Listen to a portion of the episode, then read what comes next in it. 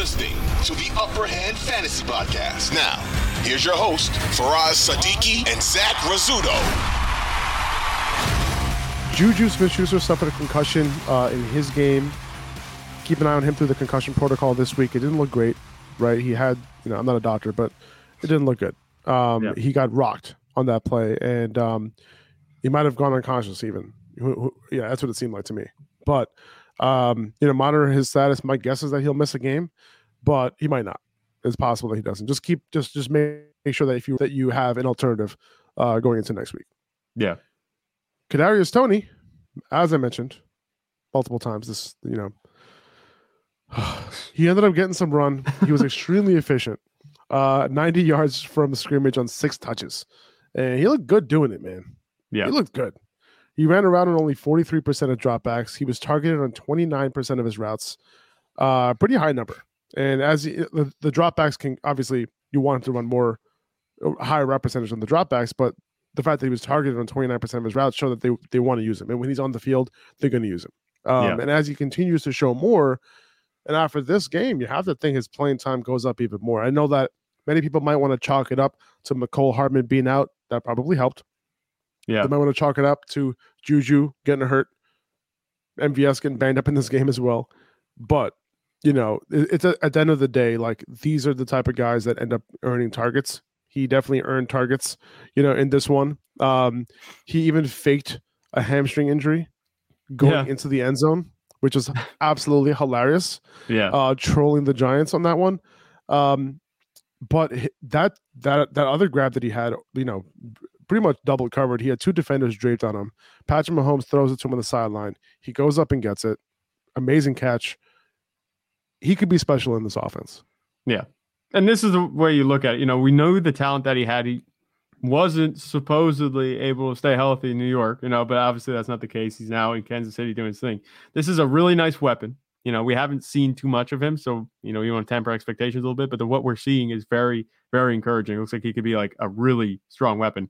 I kind of looked at him running around, and he's the closest thing that the Chiefs have to Tyreek Hill, I think. Since they've had Tyreek Hill, you know, the type, the speed, the twitch that he has running. Obviously, he's not going to be on Tyreek Hill's level, I don't think, at any point. But I think that he's the explosive type of player where, you know, Patrick Mahomes could be able to make him super relevant. If he gets Yeah. just a little bit more time on the field, you know, he's going to show why he was a first round pick um, out of Florida. And what was it, 2020?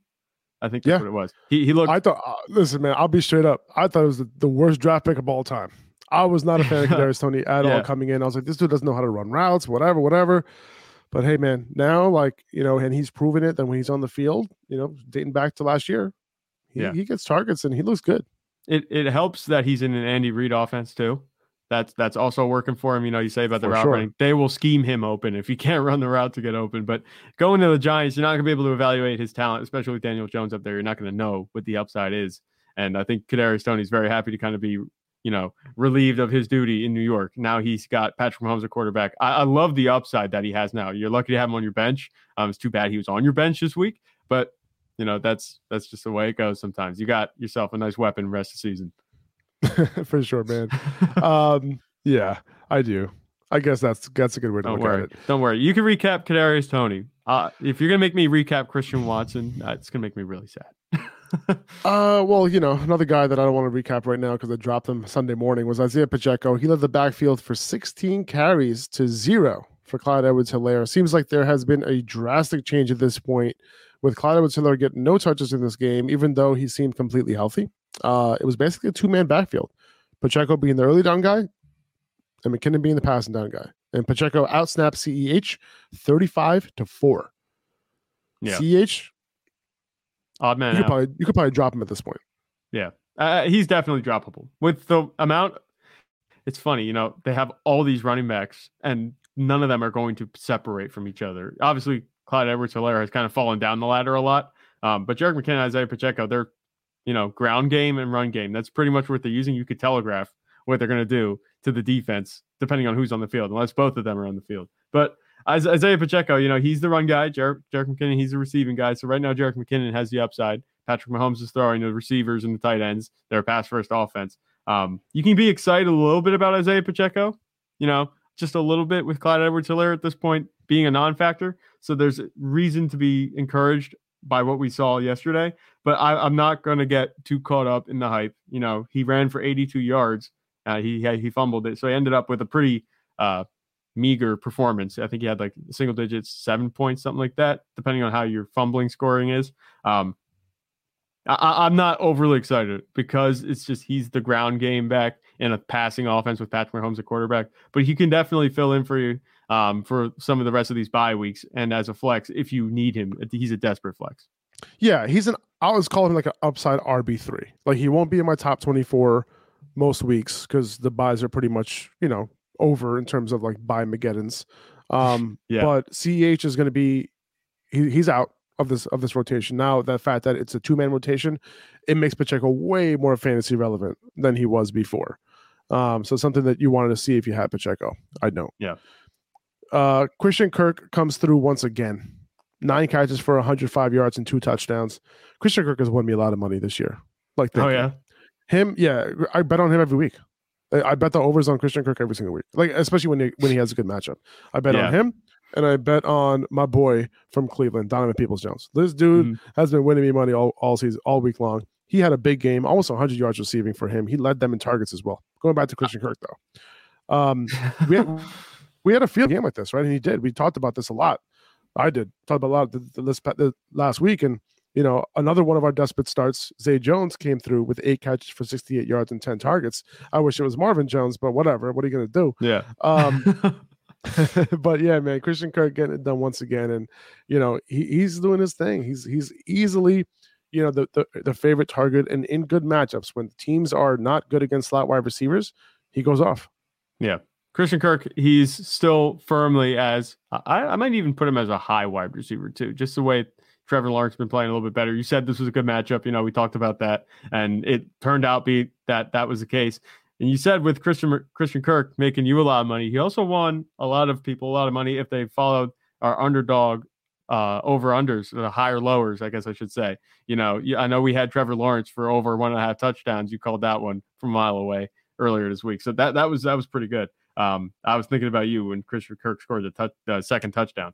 He he did his thing. You know, he's obviously the favorite target of Tre- Trevor Lawrence. Um, that seems to really be the only place he's looking to throw. Zay Jones, you know, and Marvin Jones, they can fill in for you admirably week to week. Neither of them are. You're never gonna have a week where both of them have a solid stat line. But you know the Jags' offense isn't bad. They're just not a, a, a good team overall.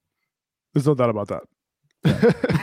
uh, but hey, listen, in the negative game strip, we'll take it. We'll take the we'll take the production. Right. Jeff Wilson, uh, he totaled 143 scrimmage yards.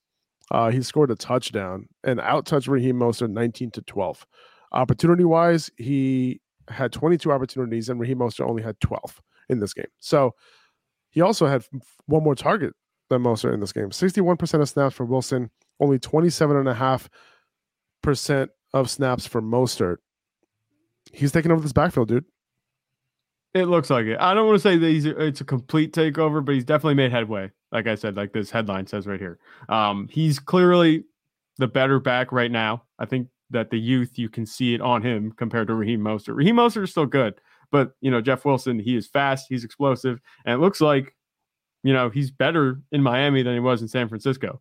Um, the way they used him, I know I, we were just talking about how this Dolphins offense was going to be pass first. These guys might not be too, relevant, and they proceed to turn around and give them both a bunch of carries. They both get rushing touchdowns, like just just to spite us. We were talking about the Dolphins offense being pass first, but Jeff Wilson, you know, he's looking like he's actually a good starter. And Raheem Mostert can be a, a flex player for you if you need it. Um, but Jeff Wilson, you know, he I think he might have entered RB two territory with that performance.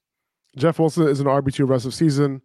Raheem Mostert is a upside flex play, uh, but if you can, I would try and sell Mostert in a package right now because his performance in this this week was a little fluky.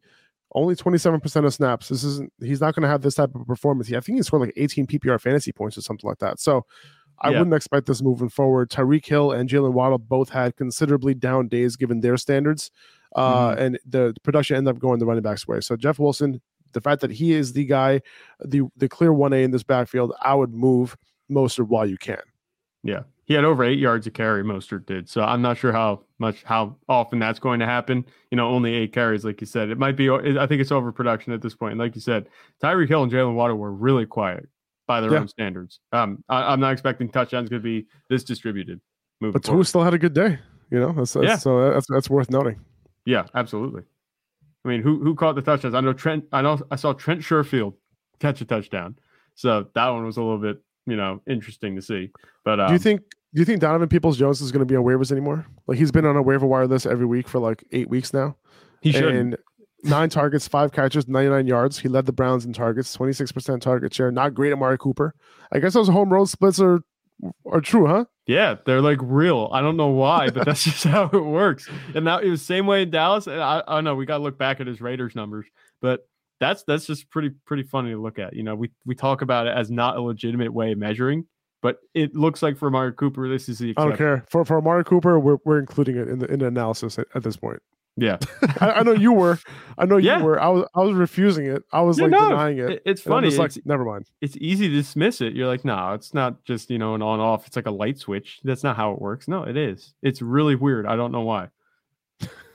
Dude, it's That's- it's, it's crazy. Amari Cooper, he's been good fantasy points total. You know, for you this season, if you look at just the fantasy points total where he finishes, he's good, he looks very good, but the consistency has not been there. He's won your weeks and lost your weeks. He's in Buffalo next week. I guess you got to sit him. Yeah. All right. Jerry Jeudy suffered an ankle injury in this game. Uh, it, it does not seem like it's a.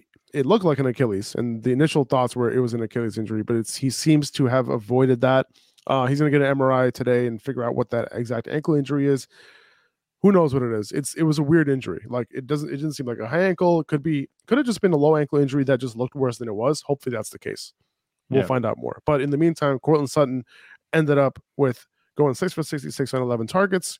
Uh, he'll get a big upgrade if Jeudy were to miss time. Greg Dulcich as well. Um, I would think that the, the targets would, you know, be a little bit less dis- dis- less distributed if Jeudy were to be out. yeah. I'm not too excited either way, you know, for Courtland Sutton's prospects, even if Jeudy misses some time. Obviously, we want Jeudy to get healthy, he'll be fine. But this Broncos offense is just a fantasy wasteland. I can't stand watching them. Who is Jay Ver- Jalen Virgil? Who? What is he doing catching a 67 yard touchdown? One catch, you know, just dis- distribute it. Like, I don't understand it. This offense is painful to watch. I'm not a fan of Russell Wilson. I wasn't a fan of Russell Wilson before he went to Denver. And now he's in Denver. It's just like. I, I, I the, the offense is just so not good. It doesn't matter. Courtland Sutton, you'd think if he gets 11 targets, he'd have more than 12 points, but he didn't. Yeah. This was a little bit of a tougher matchup for Courtland Sutton. I give him the benefit of doubt in this one, but that's that's just that's just who I am. You know. Well, after after three straight single digit fantasy performances before the bye, he comes back, he gets 11 targets, gets 12 points. It's just like, ugh. yeah. No, I hear I- you. I'm not upgrading him that far. He's a low end wide receiver two for me, even with Jerry Jeudy out. Just the way this offense is playing, I, I don't like it. Low end wide receiver too. Uh, I would have thought you would go a lot lower than that, to be honest. No, low end wide receiver two, just because I I have hope. That's fine. I, I have sounds hope. about right. Yeah, I have hope in Courtland Sutton. The talent is there. I know it is. It's just Russell Wilson's been throwing to Jalen Virgil. Like I don't know what that's about. Kendall Hinton had four catches this game. Made no sense. I, I didn't know what's happening. Greg Dulcich, he was supposed to have a good game. He didn't. It's you can. It's so all over the place week to week. It fluctuates. I can't stand it. Guess who's Bizak? Jonathan Taylor. Big game. Exactly what we've been waiting for. Oh yeah. And we got it. 22 carries for 147 yards and a touchdown, including a big 66, 66 yard touchdown run. Something we haven't seen in a while from Taylor. But that long run, that's something that we wanted to see. Yeah. And that that we were dying to see that. You know, the explosiveness just was not there with Jonathan Taylor before this game. And this would be a fantastic performance to build on. Granted, it was against the Raiders. Um, shout out Jeff Saturday, you know, good win. He, he did tweet that the Raiders looked terrible and he he made good and he beat them. He didn't, you know, have to eat his words, so good on him. But Jonathan Taylor was the story of the day for the Colts offense. He looked good. The offense ran through him. The team looked better. Obviously, Matt Ryan coming back, I think, helps this offense a whole lot. Um, I think they made the right decision putting him in, even though it looked like Ehlinger was going to get the start. They, they said that he ran through most of warmups at the beginning of the game as a starter. But Jonathan Taylor, you know, he did his thing. I think he can continue to do this. Like I said, he's, I think he can build off of this at this point. We've seen him heat up in the second half of the season. This could be the start.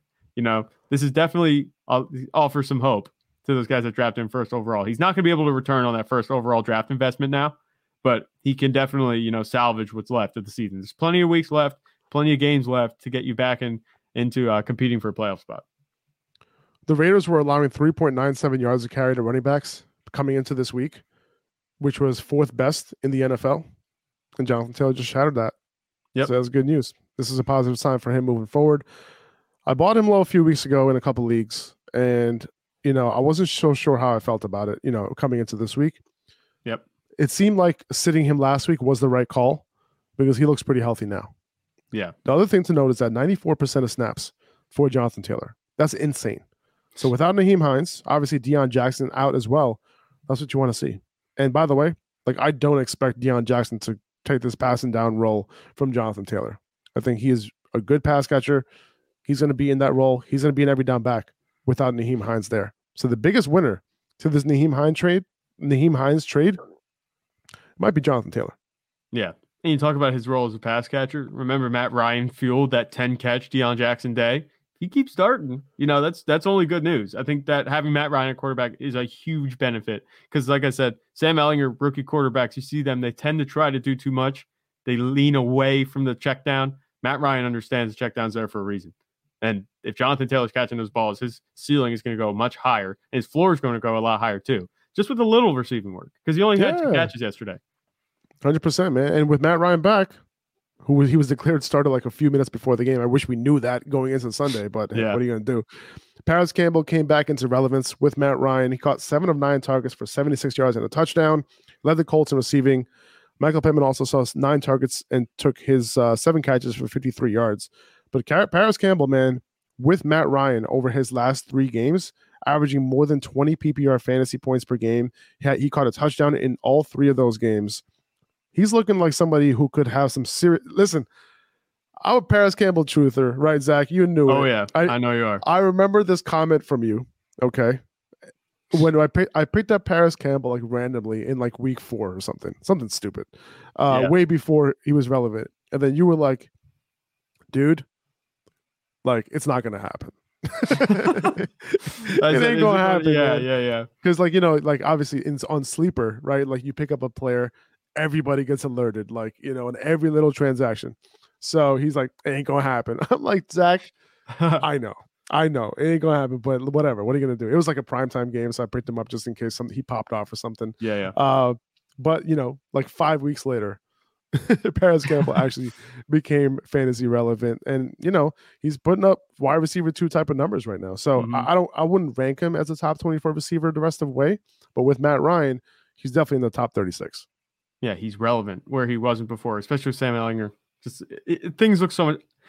It's funny that we're. I I was like, I was out of. I was really just not enamored with the idea of Matt Ryan starting a couple weeks ago, but now that he's back, it's just like, man, yeah, he should be starting. you know, it's weird. Uh, It's a love hate relationship with Matt Ryan, but he's definitely making these guys uh, fantasy relevant. Alec Pierce just kind of falling out of favor. He had a little bit of steam. He had a little bit of momentum earlier in the season, but that's kind of just kind of fallen off. So Parris Campbell is kind of taken over. He is going to be the wide receiver two the rest of the way behind Michael Pittman. Um, and the way Parris Campbell's been playing, you know, it could look like a 1A, 1B, wide receiver 1A, 1B uh, for these two. Because Michael Pittman, you know, I, I'm not betting against his talent, just the way that they're being used. Campbell could have an, an, a really nice role, yeah, a bigger one than you might expect. Yeah, no, definitely. 2400 Sports is an Audacy company.